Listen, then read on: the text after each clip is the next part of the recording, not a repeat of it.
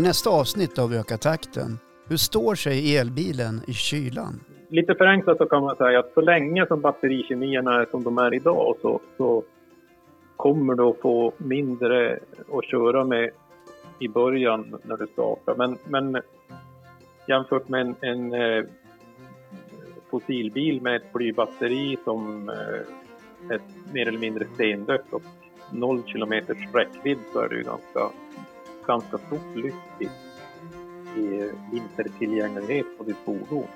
Och är elbilen en jättebra vinterbil?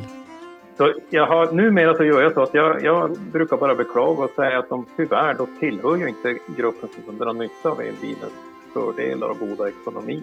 Mm.